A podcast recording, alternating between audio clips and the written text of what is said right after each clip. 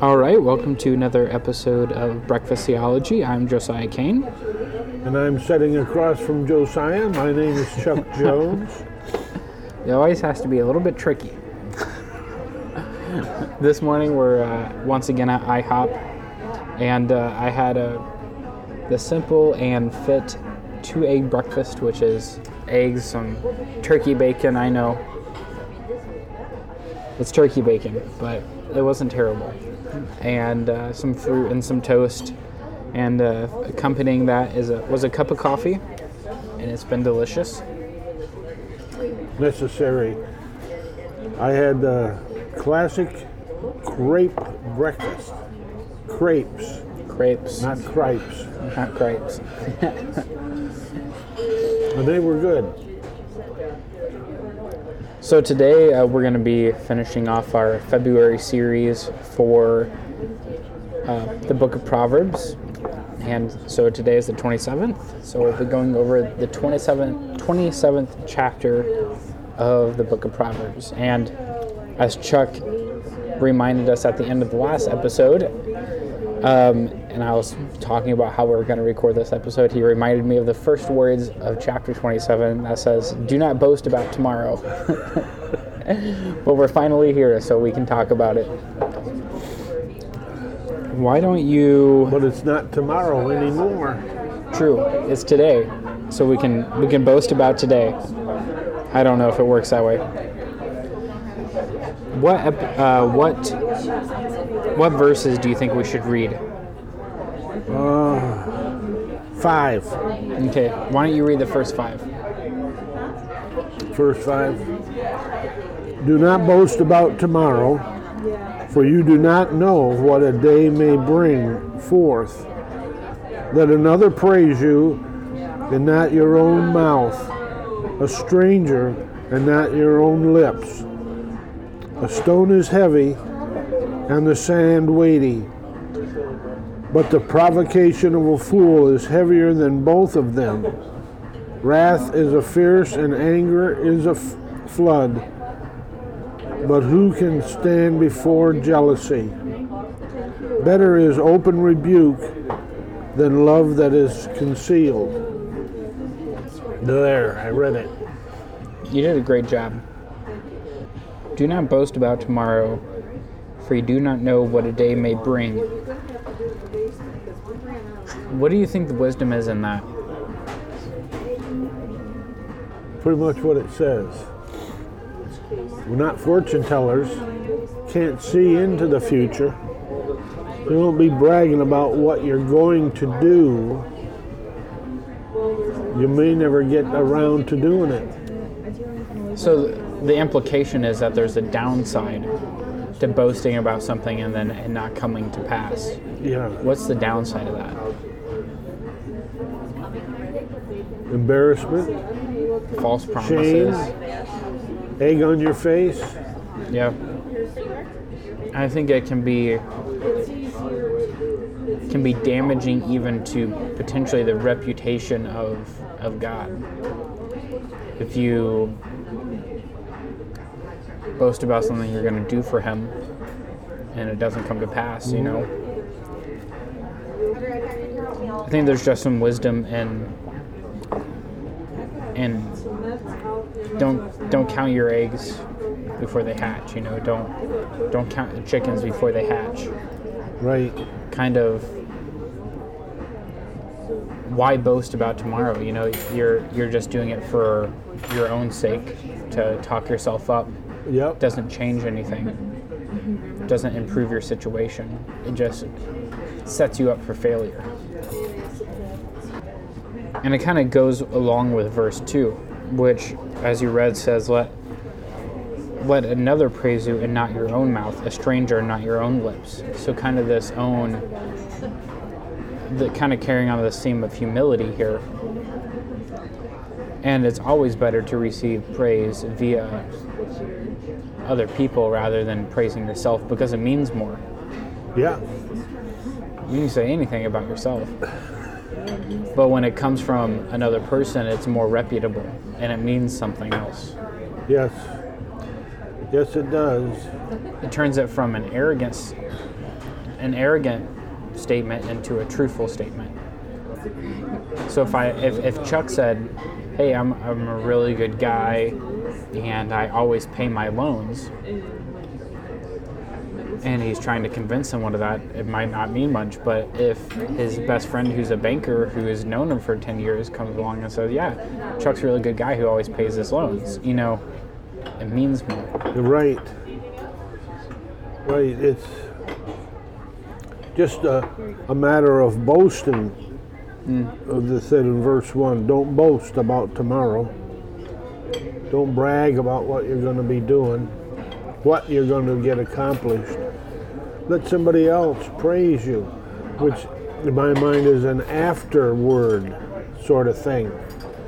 You don't praise people for the plans they come up with. You praise people for the plans they accomplish. Whether you like Trump or not, the truth is that he boasts about a lot of things he wants to do, Yeah, and there's a lot of things that haven't gotten done that he he's boasted about doing. yeah, Those are that's just a fact. Um, and I, you can see how it's not worked out well for him in every situation. yeah. Well, you know, the, the Super Bowl's just over. Don't want to date the talks, but you could have set the two coaches in a room together and then had them talk about what their game plan was and would that decide the Super Bowl? The championship? Talk, talk, talk. Let's get down to business. So I'm kind of um, I'm interested in what verse three means because I don't think I have the full understanding here. A stone is heavy and sand is weighty, but a fool's provocation is heavier than both. So is that talking? Is it, what is what exactly is that saying? Is it saying Pick up a heavy stone and walk through loose sand with it. Can you imagine what that would be like? I can? Yeah, it would be uh, difficult. Well, fools getting after you, it's that is worse. Hmm. When he's provoking you, they don't know when to stop. And so, what is the wisdom? Is that just stating a fact that, or is that trying to lead you away from maybe dealing with fools? You know, just kind of like get rid of them. Like, don't spend time with them. Don't waste your time on them. No. Yeah. It's kind of this, we've seen that kind of wisdom before. It's Yeah. don't mess around with fools, you know, don't stick around people who say things like that or whatever. So I, uh, I was at Converge, which is a, a young adult uh, retreat in the Northeast in Connecticut, and I did a sermon on jealousy there. And I looked at this verse during my sermon preparation, and jealousy is kind of this force that can is, is kind of like erosion in a person's life. So it might not seem like a big deal at first, but eventually it, it eats away at you. So like anger is a we've all experienced anger. And and we've all experienced wrath, but they have all come to pass, you know. They're kind of a temporary emotion, the situation changes and then they're gone. But jealousy is kind of this thing that stays locked into who you are and is kind of this unquenchable feeling. It's this unquenchable emotion that kind of just eats away at you over and over again and it, it ultimately leads to taking you down. I mean, it took down Saul. He was jealous of David. It took down David. He was he was jealous of another man's wife. You know, it, it led to the first murder in history with Abel. You know, Cain was jealous of how God viewed Abel's sacrifice over his, and you know, it led to all kinds of problems. And it's not like it's overnight that this happens, but it kind of festers and it sits. And it and it if you don't nip it in the butt really quickly, it will it will crumble you. It'll take you down. I'm going to go ahead and then read 5 through 10 because I think 5 and 6 kind of flow together. So, verse 5 says, Better is open rebuke than hidden love. Faithful are the wounds of a friend, profuse are the kisses of an enemy. One who is one who is full loathes honey, but one who is hungry, everything bitter is sweet. Like a bird that strays from its nest is a man who strays from his home. Oil and perfume make the heart glad, and the sweetness of a friend comes from his earnest counsel. Do not forsake your friend and your father's friend, and do not go to your brother's house in the day of your calamity. Better is a neighbor who is near than a brother who is far away.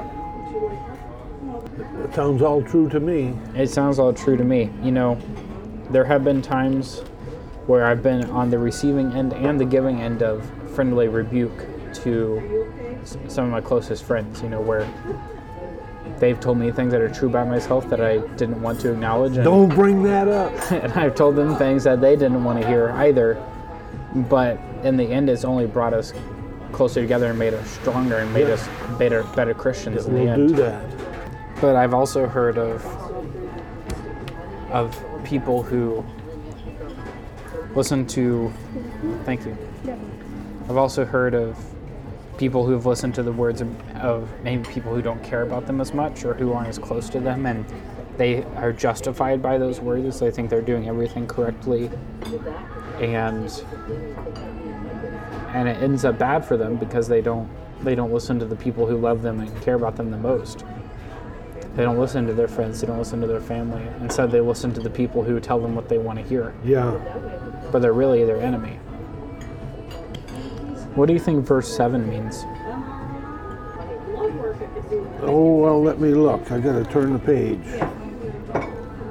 A satisfied man loathes honey. You want to get some breakfast? I'm pretty full. See, that's what that means. But a famished man, any bitter thing is sweet. If you're hungry enough, you'll eat anything, mostly. I once had a really long fast. And I don't think I've ever tasted bread, better bread in my life than the bread I ate right after my fast. Man, it was, mm, man, it was good. So, what do you think this whole, this whole language about friends and neighbors is? Do not forsake your friend and your father's friend, and do not go to your brother's house in the day of your calamity. Better is a neighbor who is near than a brother who is far away. Well, your father probably has some pretty good friends. Yeah, You know most of them? I do. Would you turn your back on them? Nope. There you go, you got that covered. Don't forsake your own friend or your father's friend. It's, I think talking about a personality trait, are you friendly or are you a manipulator? Are you somebody that uses people for their own gain? Oh, here's a guy that knows my dad. Maybe I can get some good out of him. You don't you don't look at people for your own gain. What you can get out of them. You look at people the other way around, I think. What can they get out of you? How can you enrich their life? Yeah. I have a friend. I call him on the phone. The first thing he says, "What can I do you, for you today? Hmm. How can I bless you today?" And he means it. It's nice to have good friends. And usually, friends are people that you spend a lot of time with that are nearby, you know?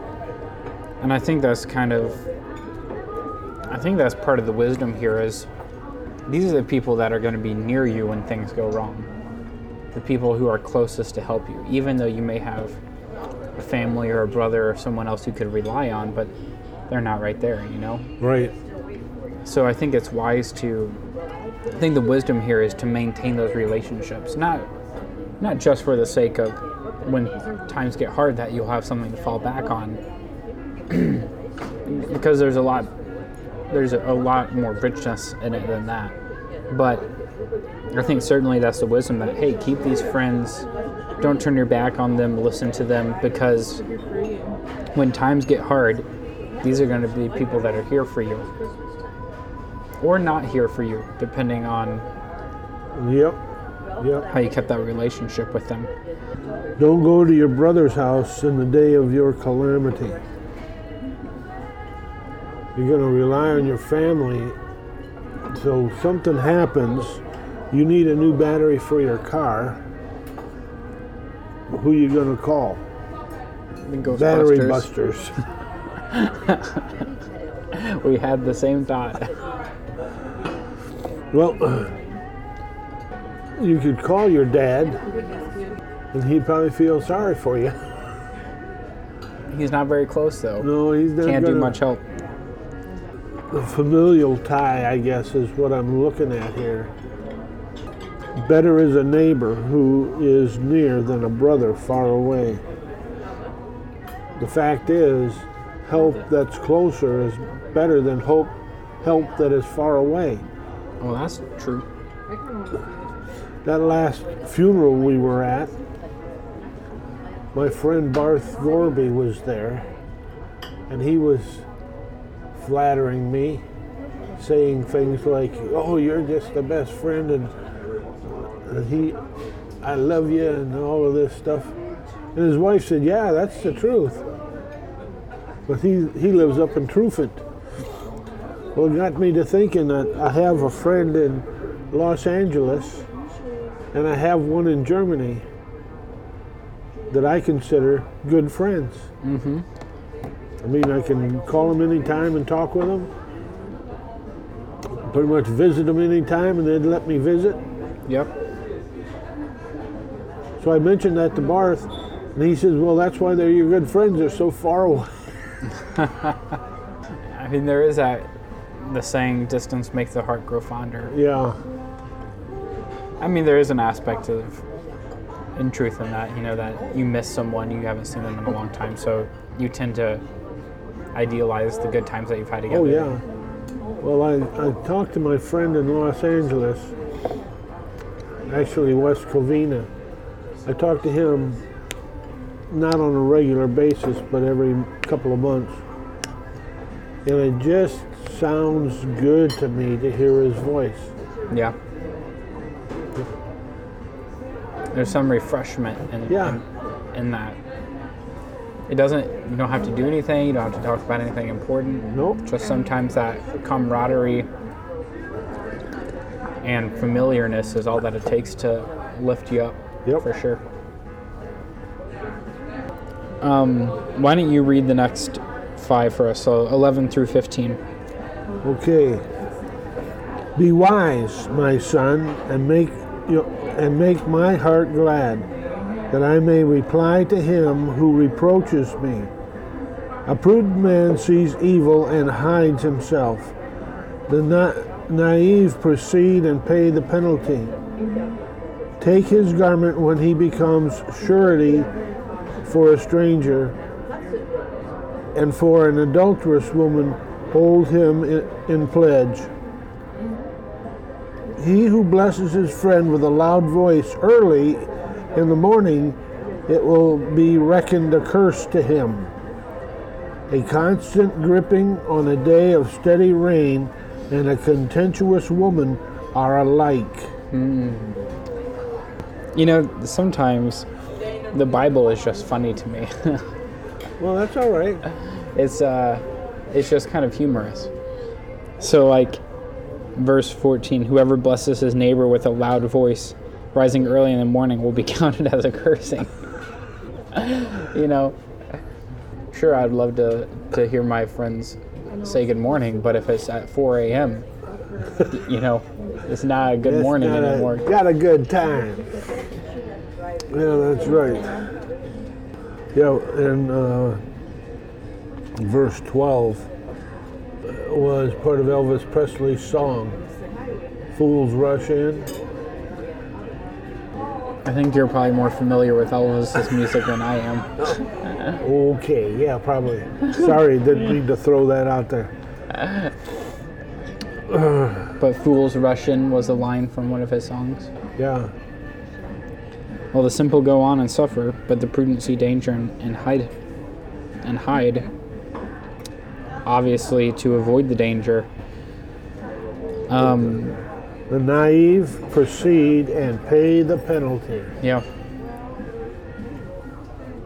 You don't want to go there. Oh, I can handle that. and I well maybe they don't even realize the danger, so they're not even looking ahead. You know, they're they're not planning or they're They're not focusing on something else. Right. So it's interesting that verse 13 says, Take a man's garment when he has put up security for a stranger. So is that saying kind of like have something that's of value, like be smart in your business dealings? It sounds like Oh, yeah. was because it wasn't uncommon for people to have maybe one or two changes of clothes, you know, like one or two garments, or, or as it says here, a, a garment. So when a person would come and stay with you, maybe they're a stranger traveling through the land and they're at your house and they're eating your food and they're sleeping in your house or whatever. It's probably not a bad idea to hold that person's garment, their their cloak, you know, something of value that they don't have something else of, and kind of hold it as assurance. That they're going to pay your bill, pay the bill. Yep. So it's kind of like that. The parable of the the good Samaritan. He pays a payment to the innkeeper, and he says, hey, "Just take care of this guy. Here's what I have right now, and I'll pay you back later." So it's kind of that same idea of having some kind of assurance. Uh huh. And uh, I think verse 15. Um, so just kind of thinking about who wrote this, which is Solomon, who had who is known for his many wives and uh, many other concubines. I wonder if he's talking from experience here, that a continual dripping on a rainy day and a quarrelsome quarrelsome wife are the are like you know, kind of this continual background dripping that you can't fix, you can't get rid of, and it just drives you crazy. Like a Chinese water torture. Yep, Chinese water torture is exactly what I was thinking. But also in Proverbs, it says a good wife is a gift from God, you know, a, a blessing. And I think this is more, this isn't as much dogging on women as it is, I think, warning the readers of this to find a godly woman, a, a woman who doesn't have these quality traits, someone who is going to lift you up and support you. Well, yeah, you know, I mean, sure, you want to look out for the best mate possible. But then again, too, I think there's a, some responsibility on the husband's side.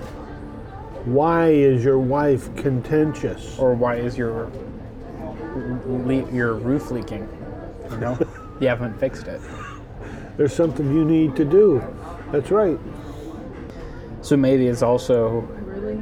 that's kind of what Proverbs is meant to do is kind of as you read it make maybe make you think about the situation and kind of chew it over and there's Yep. different aspects that come out of it. So sure maybe you should be looking out for a good wife when you're picking one, you know, but also maybe there's something on your part that you have to do to fix it. Just kind of like a leaky, a leaky roof or this drip that keeps happening on a rainy day that you is, is What, going. what do you suppose would make a woman contentious?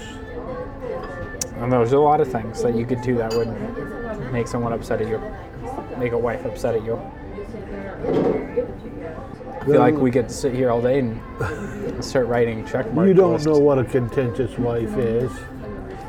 No, Amber is very, very sweet, Uncontentious. very uncontentious. Mm, 'cause she's probably going to listen to this. She is a very, very good wife.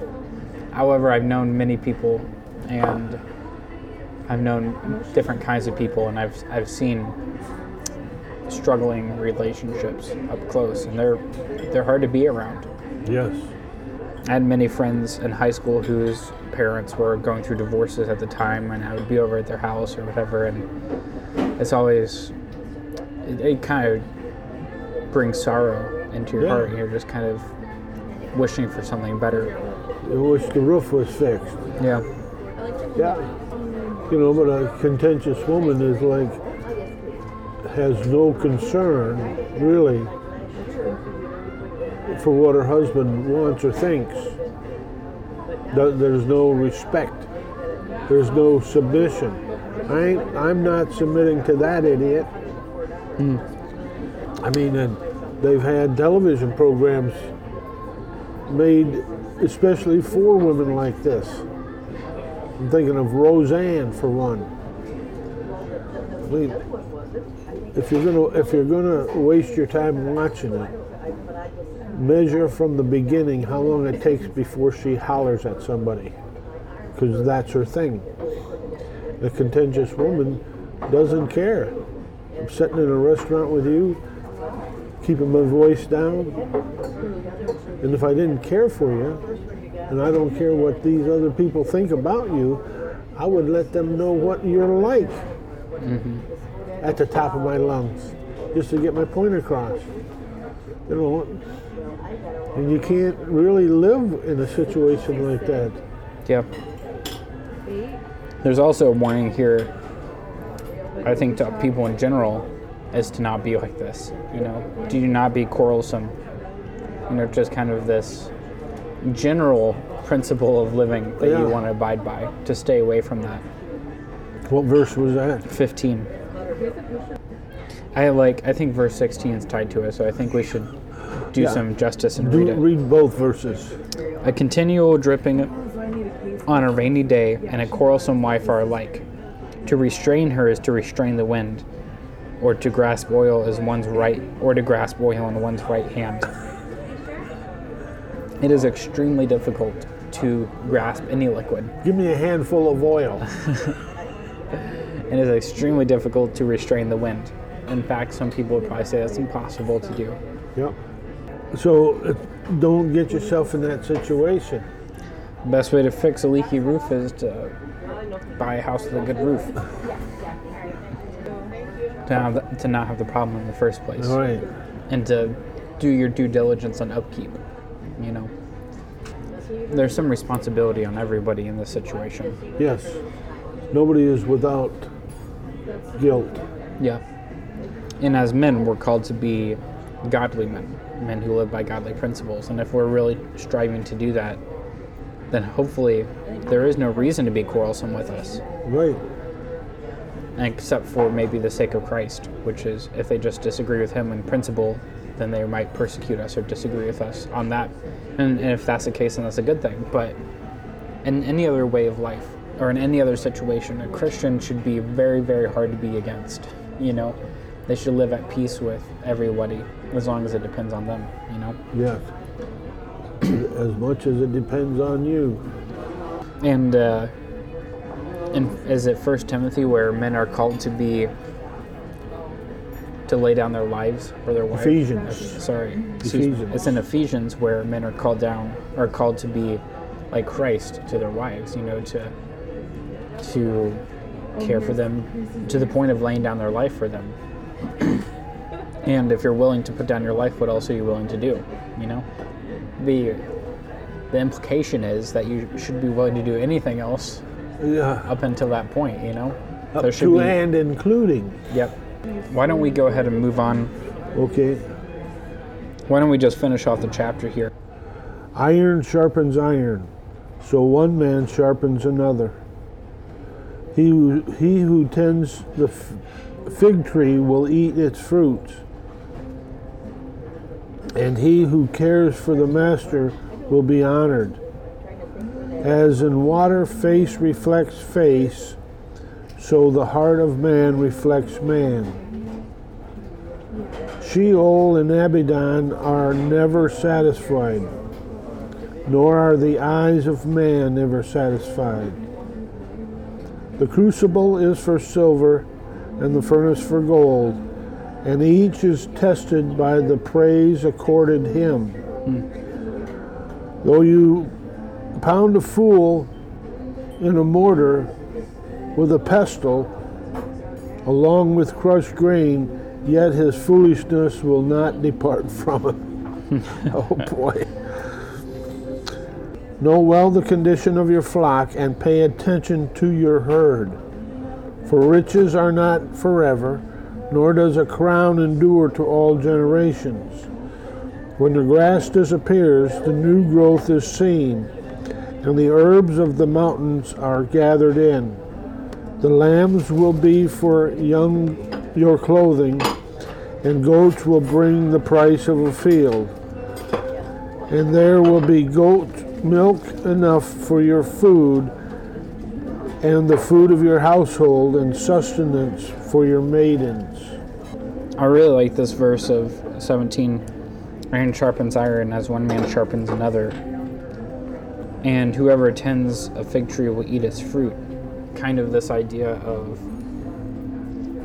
back in this time especially, or I mean, just as a basic principle, you can only sharpen with something that's as hard or harder.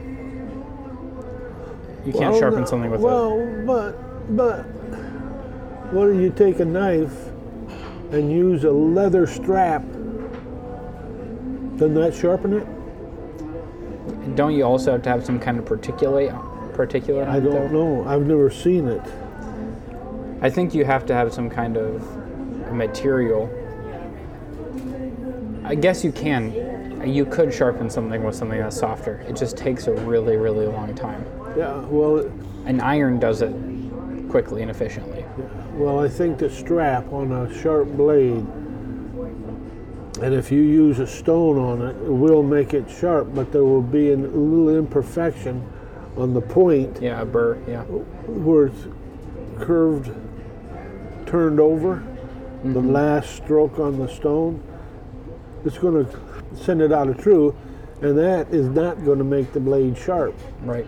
But the leather strap wears that away. At least that's my theory. Yeah. No, that's. I'm not the knife guy. Well, when you're sharpening a knife, you're right. You do get a burr on the edge, and it's that leather strap that. But you don't. You can even use your hand or a piece of cloth to to brush away that burr, and then a leather strap with a fine grit paste on it uh, really hones the blade and polishes it to where you have a mirror-like finish on Yeah. the edge, and that that really that really creates a good cutting edge. And then this verse "iron sharpens iron" is kind of kind of just like goes towards the fact that the best thing to sharpen something with is something of the same hardness, you know, the same material. And like you can't sharpen a diamond unless you use diamond cutting stones, or I guess you could use a laser to cut them. But you know, it's this idea of by rubbing up against one another. I think, metaphorically speaking, you're not actually rubbing up against another person to make yourself sharper, but kind of like talking about and butting heads and Yeah. talking through things is what brings about growth and sharpening. And I think that's important for us to do with fellow men, people in general. Right. And it's, it's like with the idea of making somebody sharper. A more useful tool. Eh, yeah, and we're in discussion, and you're thinking, how can I make this old fart any sharper? well, but that's going to, I think, influence how you respond to some of my statements. Your interest is my good. Make sense? Yeah. and mine should be the same for you. So if I can share something with you that's important mm-hmm. and valuable, that helps your sharpness. Yes. By the same token, the other side, if I can help take something away that is detrimental, that also affects your sharpness. Yep. But that that can only happen if there's dialog If we just sit next to each other in silence, And it's, it's not going to do anything. yeah, So I think the encouragement here is to find someone you trust and uh, someone who maybe is studied in the Word and spend time talking to them Oh yeah. yeah. because you're both going to grow from it. Well, and two, it, uh, it's also valuable to find somebody that doesn't like you. True. Critics are because they right. will be brutally honest. Yeah. Or a little kid. Because sometimes they tell you the truth, but no one else will. Yeah, And then the same goes with the rest of the verse. Whoever tends to a fig tree will eat its fruit. Whoever does the work will will reap the benefit. yeah, I like this idea of. Um, and, and well, and 18 carries on that thought. Whoever guards his master will be honored. You know, whoever whoever does diligent work will reap the benefit Yeah. in the end. And then, as face reflects face in water, so the heart of man reflects the man. Kind of the true the trueness of who we are is reflected in our heart. In God, of course, as Scripture says, looks at the heart, and that really reflects uh-huh. who we really are. Out of the heart, the mouth speaks. Mm-hmm. And, uh, you know, everybody knows Jeremiah's thoughts about that. The heart is desperately wicked. Uh, verse 19 Sheol and Abaddon are never satisfied, and never satisfied are the eyes of man. Which is just kind of. Sheol, of course, is uh, the Hebrew word for grave. And no matter how many people have died, the grave doesn't stop taking people, you know? That's right. Unless you live on a very small island. Maybe. But Abaddon is a destroyer, right? Yep. They're never satisfied. and never satisfied are the eyes of man too you know kind of this continual hunger for the things that we long for Oh, look. Look at that view. What a great view from here. That would pass for you. have you ever had a big meal where you're just super full after Oh, yes. have you ever eaten after that point did you ever eat another meal Oh, yeah. so even though you were satisfied in that moment in the end you weren't you know you became hungry again but i think this is just kind of uh, It's an evil cycle. We just keep have to return to IHOP. I really like this idea of uh, comparing uh, praise. Here we, we see in verse 20, I like the idea of comparing praise to this kind of idea of refinement of precious metals. So, as you as you do a fire assay or as you uh, do some kind of burning furnace refinement, the silver and gold become of a higher purity and you can tell the purity of a metal by its melting point. And so I think this praise is, is supposed to be equivalent to the fire. You know, what happens when you're praised? You know, how do you take that? And that really shows your true purity. You know, when someone lifts you up and they give you they give you praise, do you just take it in um, and wallow it a little Yeah. here and there. And uh, I remember a lesson that my dad taught me as a little kid. I did something good in some kind of project or something, and then I kept asking him about it, and he kept telling me I did a good job. And then I asked him about it again. He's like, "Now you're just, now you're just looking for praise, you know." You shouldn't do that. is pretty much what he said. and I'm sure that kind of wisdom comes from some from places like this, you know. What it, praise will corrupt you. Mm-hmm. It will be like a, a drug that you gotta have, Yeah, feeding your ego or whatever. it's never satisfied. It is. That's right. I like 22. That's kind of a humorous verse. crush a fool with a mortar and with a pestle along with crushed grain, and yet his folly will not depart from him. Yeah. kind of like no matter how much you you grind away, it's Yep. can't escape them. Fool isn't going to learn. Fools are fools, but you don't have to stay a fool, I guess, if you You don't have to. if you read Proverbs and you take it seriously. That's why it was written to give subtlety to the simple. And 23 is that pastoral verse. Yep. Know well the condition of your flocks and pay attention to your herd. just kind of a, a basic. I mean, if you actually did have a flock, if you actually did have some kind of livestock, you want to pay attention to them. Are they are they getting sick? Is there a disease going around? Are they having kids? You know, Are they like- getting fed, watered, Yep, protected from the elements? yep. Is there any predators who've been coming around? You know, you want to keep tabs on them because they're they're important. And obviously, there's this analogy of being a good shepherd. You know, of being a shepherd of, of a flock as a pastor, which is what that word literally Yeah, means. yeah. And it's the job of a pastor, and I think the job of the elders of a church to keep a good eye on how the health of the church Are there is. things happening to the people of the church that you don't know about? Yeah, probably.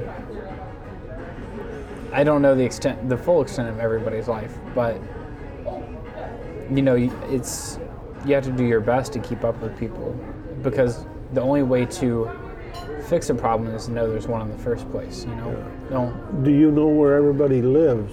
Mm-hmm. Knowing the condition of your flock and paying attention to your herd, I think part of that is knowing how to get to their house.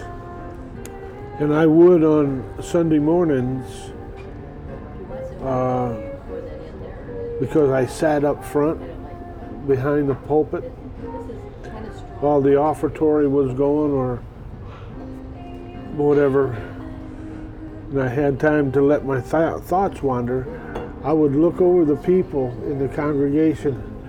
Do I know where they live? Mm-hmm.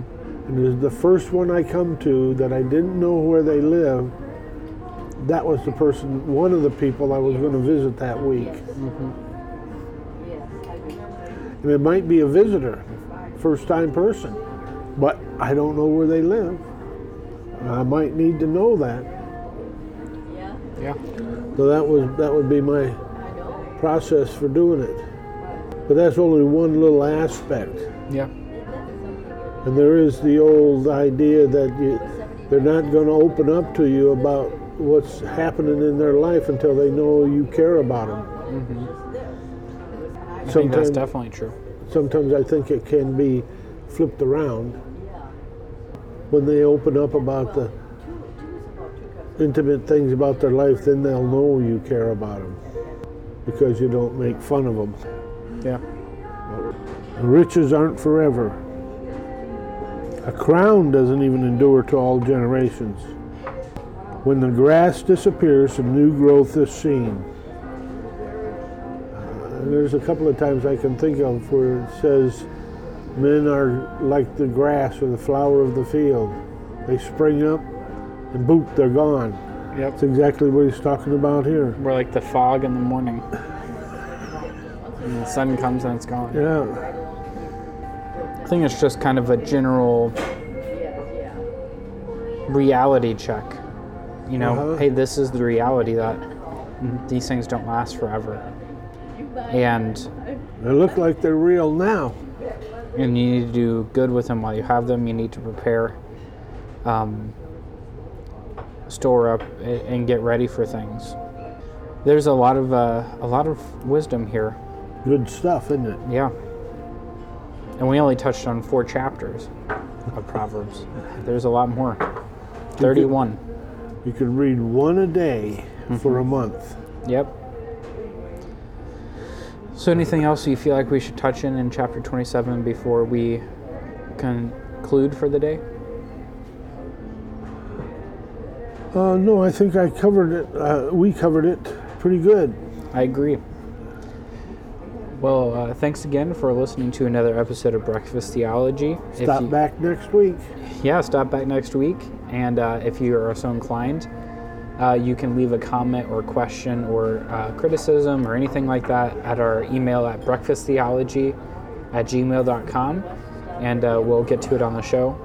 All right, uh, until next time, uh, have a good week. And uh, hopefully, you look forward to the next episode. Yes, goodbye, everybody.